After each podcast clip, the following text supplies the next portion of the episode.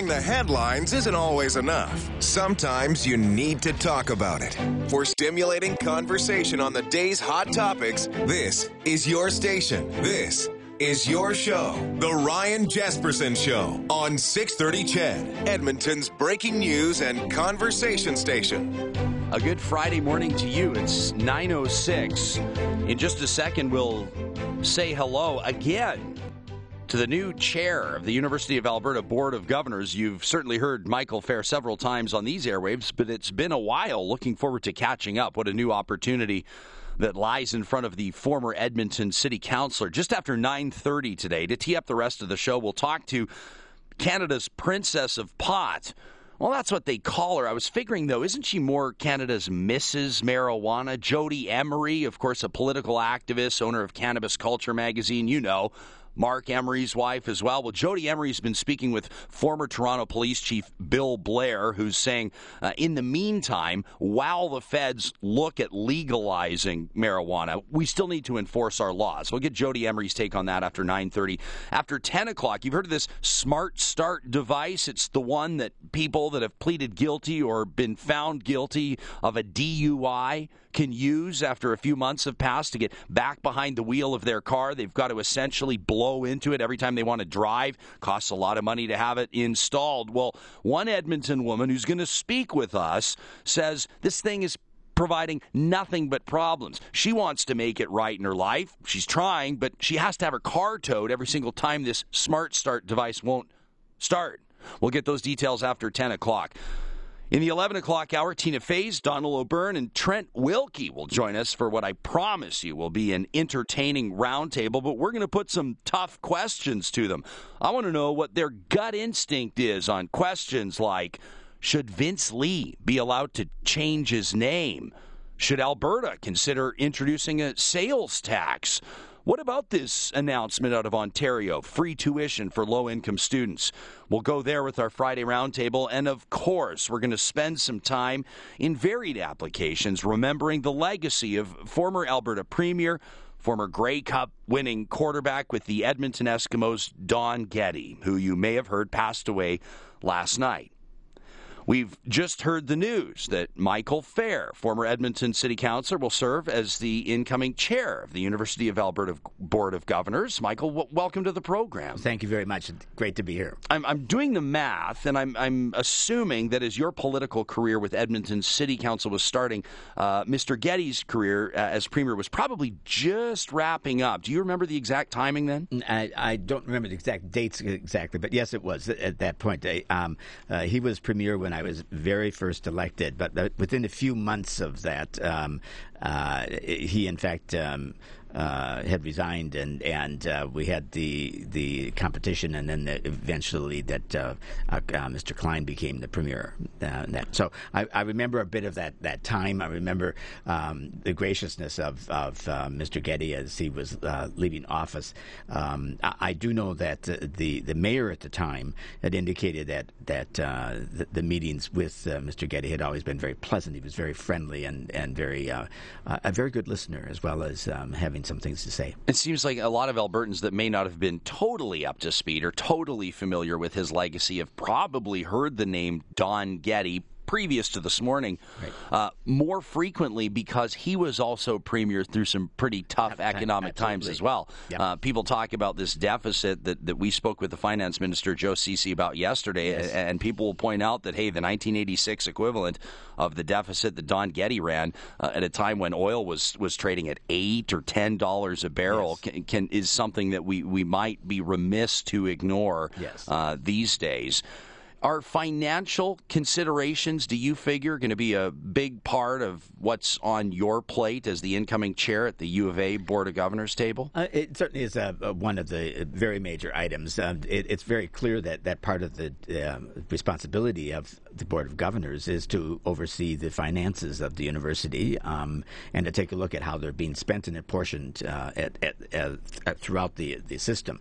Um, and naturally, that depends on the money coming in as part of that, of course. So I, I, think that that is one of the areas that we will certainly um, be involved with. We, we also, I think, um, board members, including myself, are aware that uh, times are not um, uh, not conducive to uh, think that we're going to get a great deal of additional funding from uh, the uh, province. we'll work to do the best we can and try to see how we can increase both the quality of what what the university does in terms of teaching and research, and um, advocate for some additional resources as well. I guess there are several uh, sources of funding or revenue yeah. for a university. Of course, you can talk about government funding. You can talk about corporate partnerships, right. which actually uh, saw the University of Calgary getting a bit of hot water earlier this year when it came to expectations of their partnership with certain oil companies. Yes. And then, of course, there's enrollment, student yes. enrollment. Student enrollment. Um, and and uh, the, the, university has a significant number of students that come from other countries, and that enrollment uh, uh, has grown over the last uh, few years as well. Uh, it, and it, in fact, there's a, generally speaking, indirectly, a fair bit of money available from the federal government, primarily for research grants.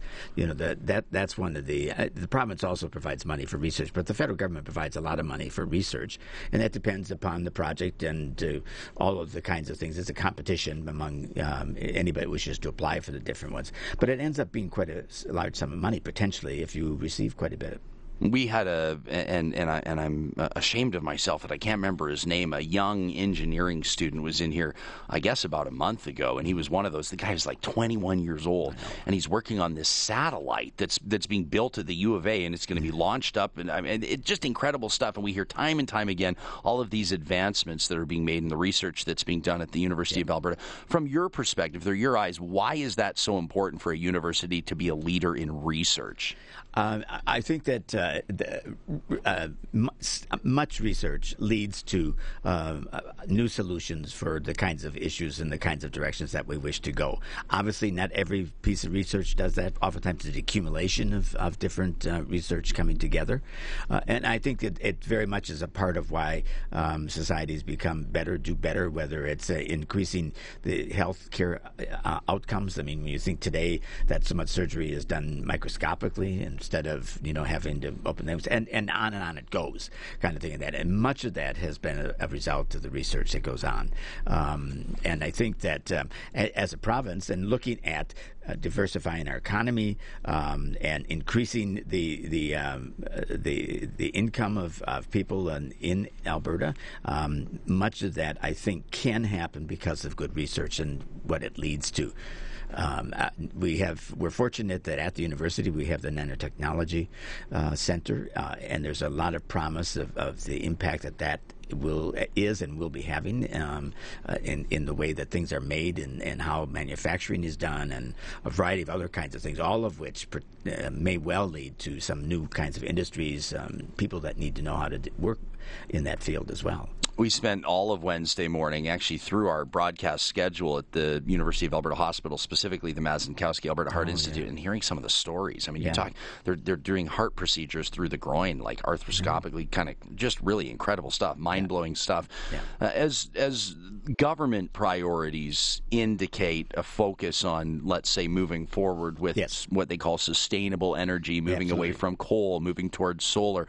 I would imagine that universities' ears must perk up because when it comes to research, a lot of it could be done right here in Edmonton. Absolutely, and I think that at the at uh, University of Alberta, um, we see a great deal of opportunity in that area, and we have some very fine people in that field who I think have been waiting to hear those kind of words as well, and and uh, are already engaged. Uh, expect that there will be some additional funding available for research in this area, uh, perhaps quite a bit more than has been in the past, uh, and also feel that that uh, the same kinds of results that came from some earlier research about dealing with with um, um, our oil reserves in the north led, led to a lot of the good work that's been done there can eh, be um, move in direction of of um, sustainable development and st- sustainable energy sources. Um, it needs research, some thinking, discussion, debate, um, arguing uh, a bit over some of it, what it means, um, and trying a number of, of uh, new ways of doing things. And I think you know, the university is also really good at having that opportunity to try new things. They may fail, but it isn't quite the same if you're manufacturing something and your income depends on it and your company depends on it. And so the university has that advantage that it can try some things that may not work out, but it doesn't mean the world is ended for you because you have to close down your industry and, and fire people or get lay off people.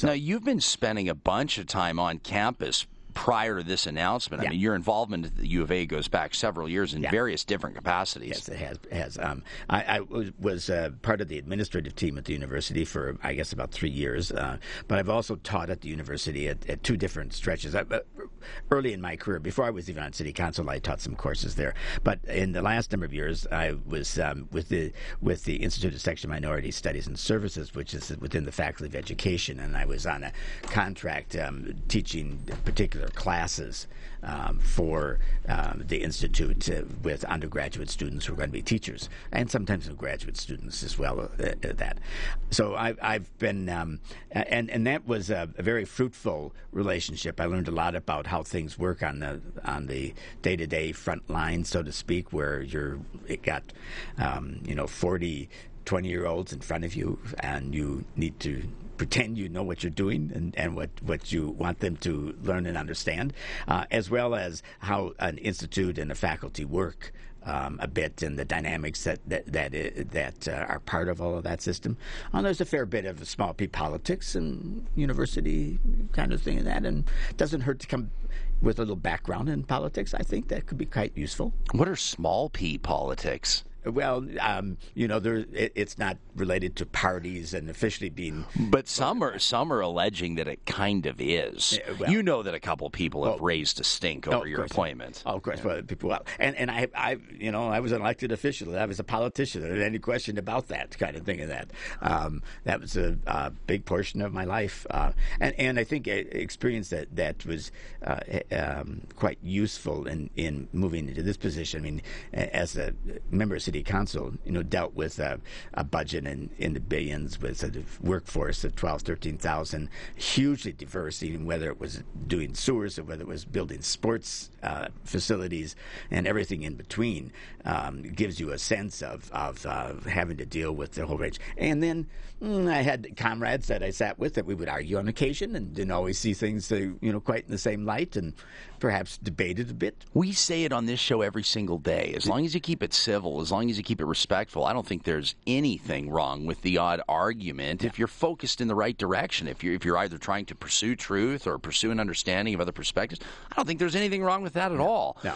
Now, of course, the the uh, outgoing chair, Doug Goss, who resigned uh, shortly after the last provincial election, Right. of course, and, and and I've got a lot of respect for Doug, and Doug carries a lot of respect in this community. I will say, in the context of this conversation, he got himself in a bit of hot water, appearing with uh, four other business leaders in town. It became known as the five CEOs that met in the Melcor building and encouraged Albertans to vote PC. He, he resigned after there there was a suggestion that he was abusing his role as chair of, as, of the U of A Board of Governors. Now you're installed, and, and some PC backers and a couple of former PC cabinet ministers are saying, "Well, nothing's changed. We know that Michael Phair backs the NDP, and here we go, a partisan appointment again. It's just more of the same old story." Does that stuff affect you at all? No, not not not a great deal. Uh, and that I mean, that's my background. How do you respond to it? Well, I think that that uh, the major things that are different um, is, in fact, it was an open process. I applied like others. I had three separate interviews. Um, I know at one point it was down to uh, seven individuals that were being looked at. Do you care to name the other six? I don't actually know who they were, Okay. to tell you the truth. Um, that that I w- wasn't uh, party of, nor would I ask. Uh, and so there there was um, uh, an entire process that went through with all of the different interviews, and and it was different. Um, Entities. I was interviewed by a, um, a committee of the current board, uh, and that's all it was. I mean, it was all those members. It wasn't anybody else as part of that. Um, and then uh, same thing uh, down the line. It was a different mixture of, of folks as part of that. Well, I'll So- tell you, a whole bunch of people have been celebrating your appointment, including Edmonton's current mayor, Don Iveson. Uh, when we come back from this break, I'd be curious for your take on the relationship between a city and its university, as well as some of the maybe personal priorities that Michael Phair will bring to his new role as chair of the U of A Board of Governors. Michael Phair, of course, with us right here in studio all the way through till the bottom of the clock. You're listening to The Ryan Jespersen Show on 630 CHED, Edmonton's breaking news and conversation station. The incoming chair of the University of Alberta Board of Governors joining us in studio, Michael Phair, who, of course, served as an Edmonton City Councilor from 1992 through to 2007. Our current mayor, Don Iveson, praised your appointment as chair of the BOG at the U of A. How do you perceive the relationship, and you can speak generally or oh, specifically, between a city and its university? Well, I, am delighted with the comment that the the uh, mayor made. Of course, um, I, in fact, if I hadn't been a member of city council, I don't think I would have applied for this job. To tell you the truth, because I'm very convinced that that part of um, uh, moving forward is the synergy between a major university and a major city. I think that synergy is more than either one of them. It's the combination that makes a huge difference, and I think that being, we are seeing that in many um, major cities across the country. So I, I, have a very strong belief that that will be very um, important to continue to pursue. And I, it, one small example that I would use is that the, the city and the university um, departments were part of working on what has become our, our waste treatment um, program for garbage kind of thing and that. And a facility that is out there that does research with, with people from the university and much of the gains we've made in how we deal with garbage is done because of that synergy between the city and the university. And that wouldn't have happened otherwise. And so it, it, to me it's one of those kind of uh, hallmarks that says uh, the value of the two is just um, uh, you can't beat it. So I, I, do think that that's an area that I'm particularly interested in, um, and, and, so is the university. I mean, uh, and so is the city, and and I think the timing is, is good to to uh, to work in that. The mayor is a graduate from the university and worked at the university. He certainly has strong feelings and, and about the university, very positive. Uh, we have a new um, uh, president of the university that comes from a strong background from from uh, UVic in Victoria, a smaller city, but but also was um, involved and is interested in making sure that that uh, things are done between the two, um, and and finding ways to to uh, help that to happen. So, what would be another top priority for you? I mean, what are a couple of things that you that you insist on achieving in at least what I, I mean a minimum one year, uh, three year term? Right. Uh, you can have up to ten terms. I mean, this could be a thirty year gig years, for not you. ten terms. oh, is, oh, is it ten years? yes. I read years. ten terms. No, I thought, no, geez, no, thirty years. because the uh, term is three years. Okay, so your terms would be thirty years. That's what I'm saying. six feet okay, so so so you're you're automatically this will be the headline. It reads Michael Phair immediately dismisses rumors of a 30 year run as chair. Exactly. Okay, so but you're guaranteed a minimum of three. Yeah. What do you insist on achieving between now and 2019? Um, besides what I mentioned a little bit in the relationship between the city, uh, another one eh, that I was very pleased to, to hear uh, the president talk about um, the importance of, of uh, uh our work with uh, the indigenous population, uh, which he has a background in at U of Vic. Um, he has done and, and is pulling together some of the presidents of other universities to discuss um, indigenous education at university level. I think the board um, may have a role in that, and I'm very eager to see how we can both support that as well as as I think boards need to look at how they uh, see themselves in relation to uh, uh, relations with their Aboriginal population. So that's that would be another area that I, I um, think is is valuable uh, or a good place to move. I'm also interested to see whether there is more that can be done in the research area for some of the areas we maybe don't traditionally uh, come first to our mind. And I'm thinking about um, areas that, that that might be uh, uh, music, it might be art, uh, might be design, uh, it might be um, urban planning. Um, all of which are important areas, and and I think that uh, that there is some money that goes for some research there. I think with the change in the federal government, we're likely to see some more opportunity there, and I think we we need to work hard at pursuing that those areas as well. Of course, you're taking on a a big new workload. What does this mean for your role with the Northern Saskatchewan River Valley Conservation Society? It, it will be a challenge. Um, uh, the, that group has been, uh, which I'm very proud to be part of, uh, looking looking at a very pristine 400 hectares along the, the uh, Saskatchewan River, the very southwest corner of the city.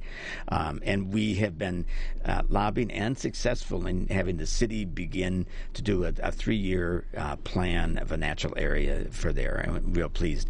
Um, and I'm going to continue some of that work, but I'll have to diminish the, the time that I can spend on that. Interesting details in Ontario's budget uh, released oh, just yesterday. You had to know I was going to ask you yeah, about this. Uh, they're they're, clear, they're clearing up some financial room, so students coming from families that earn less than fifty thousand dollars a year will essentially have grants cover their entire tuition costs. Might be a tough time to try to roll that out here in Alberta, but but would you like to see it? Oh, oh I, I, there's no doubt in my mind that, that I think it would be important if, uh, to move in that kind of direction, and that um, uh, I, I am concerned that um, we are limiting the opportunities for a number of, of young people that we don't want to do that for. Um, I just came from a conference on dealing with homeless youth and that was held in the States. Um, and one of the discussions there was why aren't we encouraging more homeless youth to think about post secondary education and get them involved. And and I hadn't thought about that in the work that I'm doing here. And it really hit me that, that we have kind of it's easy to close those doors without thinking that through and and then and so I'm I'm I'm really um, interested to see how some of that might be able to be done here in Alberta over time as well. It's easy for me to say that, not having looked at any of that very carefully, um, and not knowing the money situation, et cetera, and that. But I, it's something that that I think is really uh, extremely important. So the ball is rolling. It is rolling, and I'm rolling right along with it, and I'm hoping it's not going to roll over me. Michael Phair, thank you for hanging out with us this morning. Thank you. Former City Councilor Michael Phair, the incoming chair of the U of A Board of Governors. This is the Ryan Jespersen Show on 630 CHED, Edmonton's breaking news and conversation station. We heard it on the campaign trail, and we've heard it since from Prime Minister Justin Trudeau, the Liberal government, uh, either decriminalizing or legalizing marijuana. They've said it's a priority of theirs, but how to roll it out. That's what's being determined right now. And of course, we know there are consultations underway and studies underway, addictions experts and public safety experts corresponding with the government as it decides on the best way to move forward. It's not been without criticism from so called pot activists, including Jodie Emery, who joins us over the phone. Uh, Jodie, are we talking to you from the West Coast this morning? Yes, I'm in Vancouver. All right, on God's country. I know for you, a city that you celebrate, and a city where you've uh, set up shop with your husband, Marc Emery. Of course, you own and operate uh, cannabis culture there on the corner of, of Cambie and Hastings. Jodie, just to sort of paint a picture for, for those that aren't familiar, how does it work with cannabis culture in the lounge and in the shop? Because for people that believe that marijuana has been completely 100% outlawed and never in the public eye in Canada leading up till now, it's not necessarily the case, is it? Well, Marc Emery, my husband, started cannabis culture in 1994. The Canadian government banned all books and magazines and bongs and pipes in fact, that law is still on the books right now. Every magazine and every bong is illegal in this country. So Marc opened up his shop and started selling pipes and bongs in High Times magazine, which was illegal in Canada. And he sold seeds and told people plant these seeds of freedom to overgrow the government. He used money from the seed sales to finance political ballot initiatives, campaigns all across Canada and the world, marches and rallies, lobby groups, court cases, lawyers. I mean, Marc Emery generated and gave millions of dollars away to the marijuana movement when nobody else was doing it. That seed business ended in 2005 when the U.S. government came up to Vancouver, shut down his shop, and as listeners may know, Marc was extradited to the United States and spent five years there on a plea deal when he was facing 30 years to life for simply sending seeds to the mail and funding legalization. So our shop, Cannabis Culture, is also the headquarters. It's a head shop, but it's the magazine office. We've got Cannabis Culture Magazine since 1994, Pot TV Studios, and our Vapor Lounge, which has been around for 10 years now, where people can pay $5 and bring their own cannabis and enjoy a safe space with other fans of cannabis. But it's an activism based business. So the reason we exist is to advocate for legalization, and that's why I was just in Ottawa at the Liberal Senate Forum on legalization. Yeah, we want to talk to you about that in in just a second. Uh, for those that, that that have never visited the Cannabis Culture Lounge, they may do a bit of a double take when they walk in the door because, like you said, people are vaping or smoking marijuana indoors, correct? And it and it's almost under the watchful eye of Vancouver Police Headquarters, which is just a short distance away. How has that relationship developed over the years? Well, like I said, Marc Emery opened up in 1994, and he was raided and arrested by police numerous times, even for offenses like promoting vaporization, which was a criminal offense. So Marc's been charged and shut down, but every time they shut him down, he would open up again and say, No, I refuse to stop. We're on the right side of history here. And he's correct. So we win out in the end. But basically, we've struggled and we've dealt with city bylaws. We've always had this back and forth with the city, but there's no harm being caused. Our business doesn't create any harm. We simply create employment. We employ 40 different people. We pay taxes. We do everything that legitimate businesses do. So we're not some shady underground club. We're actually the model for 10 years now of what vapor lounges should be like. And we look to Amsterdam as a model. There you can go to a coffee shop and you can purchase cannabis and use it. Nobody's forced to go there. Nobody's being subjected to any harm. And when you look at any business, like a hair salon, for example, that's nothing but toxic chemicals being put on people's heads and hands all day long. So everyone who comes to our business chooses to, they consent to. For many of them, they can't consume marijuana in their home.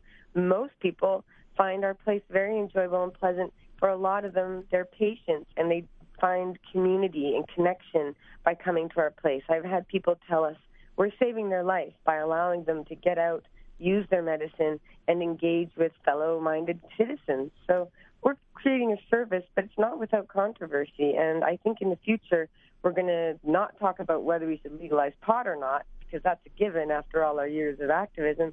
We're going to be talking about where can people buy it and consume it? Uh, and we'll that's something you, I'm willing to fight. Yeah, I want to ask you about that in just a second, Jodie, and we'll talk uh, prohibition history as well as uh, your calls for amnesty as well. But why don't we get to exactly why you were in Ottawa? What was the message you delivered at that Liberal forum on, on legalization? Well, we only got a week's notice that they were going to hold this forum. So I went there to speak on behalf of all the people who have been arrested and punished from prohibition. You know, there are a lot of people involved in dispensaries. We're not. Uh, we're not a medical type facility, so we're still just basically serving the activism and recreational needs. But I was there to speak on behalf of the 2 million Canadians since 1965 who have been arrested for pot. I'm talking about all of the adults in this country who have lost their jobs, their home, their right to travel, even their children because of marijuana law enforcement. I spoke to the fact that hundreds of millions of tax dollars are being spent every year on pot law enforcement while we're suffering and in need of health care funding and more important priorities. So I begged the panel and the senators assembled to please consider amnesty, which was also suggested by a senator, Monroe.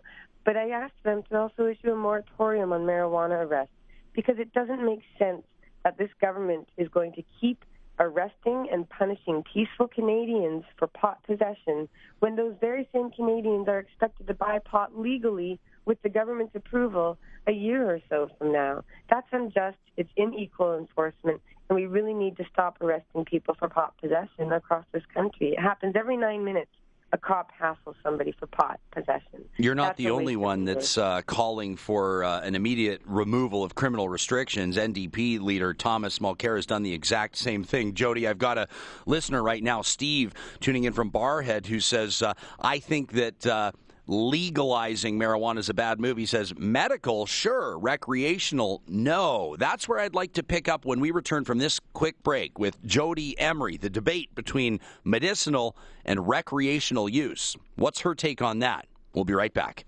946 on this Friday morning. Jodie Emery, our guest. Jodie, I've never asked you this. How do, how do you feel about the Princess of Pot nickname? How do you, you like it? I don't mind it. It's, you know, my husband's the prince, so um, I'm fine with that. the princess, but I mean, in your own right, you've got your own opinions on this. You you've got your own uh, activism efforts, and certainly a respected voice across Canada. Uh, when it comes to the debate, and, and I'll tell you, it's alive and well since I read that text message just a few moments ago. Uh, people talk about okay, medicinal marijuana being one thing, but access uh, for Canadians to marijuana for recreational purposes is an entirely different conversation. How do you differentiate between the two?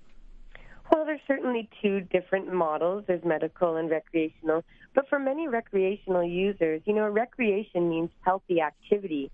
So for some people, using marijuana to prevent illness and to feel healthy, natural diet of nutrient-rich food, or walking instead of running or taking the bus or using a car. But let's talk about recreational marijuana. It's a safer choice than alcohol. Right now in Canada, we have a crisis of young people and older using way too much alcohol, and we know alcohol causes brain damage, death, disease, violence, sexual assault, rape. There's endless harms from alcohol. But we know many people use it safely and responsibly, so we don't make alcohol illegal. But marijuana is a safer choice. It's not toxic, it's never killed anybody, and it allows people to reduce their use of alcohol. We're also seeing across this country a crisis of fentanyl and overdoses of prescription pharmaceuticals and painkillers marijuana is proven to help people reduce their dependency on these very dangerous, harmful, addictive substances. So if we're looking at recreational marijuana, it's a much safer choice. And according to the U.S., Forbes magazine wrote how where marijuana is more available, public health savings benefits come into play because people do drink less they they reduce their use of hard drugs and they use more marijuana, so that saves money from the healthcare system. Uh, but I think we need to also look at how Canada can be a leader. Legalization equals job creation, and especially in Alberta right now, boy, do we need jobs.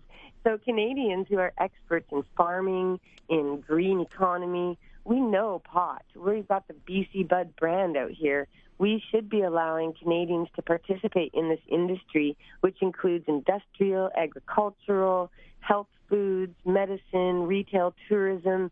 There's endless possibilities and enormous benefits for Canadians, health wise and financially, with a legal recreational market. Former Toronto Police Chief Bill Blair, of course, parliamentary secretary to Canada's federal justice minister, has said, hey, until the law changes, the law is the law. Police should continue to arrest, and those convicted should continue to serve their sentences. What's your take on prohibition and amnesty? I know that you're really, really pushing that petition out there to get the feds to act on this. Absolutely, because it's unjust to arrest peaceful Canadians for pot possession when they're being told to buy it legally a year from now. That's a lot of tax money being wasted, and that's a criminal record on that Canadian citizen. Again, they can't get their job, they can lose their home, they can be refused to travel and volunteer, they can lose their children simply for having a charge for pot possession. Again, this is when the government says, buy it legally next year. Just be patient. We're going to get it to you. So that doesn't make sense, and the government should be able to issue a moratorium on at least pot possession. Decriminalization, like Tom Mulcair said. We do need full legalization, and the government should probably take time to figure out those details. But in the meantime, every nine minutes, a Canadian encounters a cop for pot possession. That's a waste of resources. We've got missing and murdered women across this country. We've got a lot of crime that should be investigated.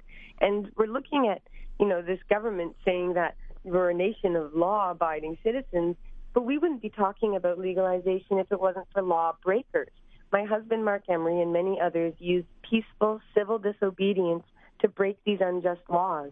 Selling High Times magazine was illegal, but he did it to challenge that law. And so we have to thank all of the activists, the medical marijuana patients, the dispensaries and growers for ignoring this unjust law and moving forward because the government never gave medical marijuana to the people. The government hasn't given any marijuana freedom to the people. It's only been obtained through getting arrested, going to court, and challenging the law in court time and time again, just like the recent Allard decision that just happened, allowing patients to grow their own medicine at home. These are decisions from the courts, not from the government, and the government has had to change the laws because of the law breaking citizens who peacefully disobeyed marijuana prohibition laws. Mm. Jodie Emery, our guest. Jodie, I've got to fit in one last break. When we come back, I'll ask Canada's so called princess of pot what she makes of Canada's biggest drugstore chain, Shoppers Drug Mart, saying publicly, yeah, you know what? We're looking at getting into the medical marijuana business. More with Jodie Emery right after this. Jodie Emery, our guest through this half hour. Jodie, thanks for holding the line. Shoppers Drug Mart says they're looking at the possibility of getting into the medical marijuana business. In an ideal world, if you were calling the shots, how would people access their cannabis? Ideally, we'd have a truly free and fair market where the government could try and have a shot at it with their shops, where private small businesses could also take part. It would be similar to the craft beer industry getting into the alcohol industry. It's created jobs in a whole new area, but Molson Brewery isn't looking to shut down the little craft breweries. So there's room for everyone, and you can also brew your own beer. So I think we really need to include the people who built this industry. As I noted before, we've got decades of activists and dispensaries who have operated very bravely when it was dangerous to do so to demonstrate why we need cannabis distribution available in this country. So I would love the option of being able to go to a farmer's market and buying a local farmer's crop, but also being able to go to a chain store where I know they're always going to have the same brand and the same strain.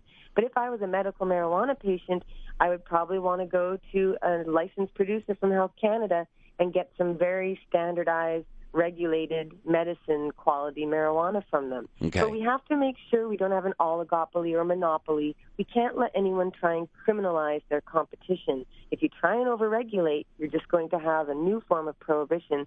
So we really should allow all adults to be allowed to engage in this industry, and that requires amnesty for all of the so-called criminals who have been charged under prohibition laws of the past. Jodie, I'm right up against the clock, so I almost need a yes no answer here. But Almost in the Park, listening and makes a great point. Says uh, your guest says they're paying taxes from their business the same as any other business. But if bongs, pipes, and magazines are illegal in Canada, does this mean the federal government is collecting taxes on illegal items when they're sold? Is that the case? Uh, Yes, that's true. The government is profiteering as well. So let's just make it all legal so we can all be above board and benefit. Wow, that's been an under discussed element of this entire debate. Jodie Emery, thanks for taking the time to talk to us. Anytime. Thank you. Really appreciate your time. That's Jodie Emery, of course, Canada's so called princess of pot. You can let me know what you think of what you just heard. You can text us to 630 630. We'll get to your take on marijuana legalization right after these.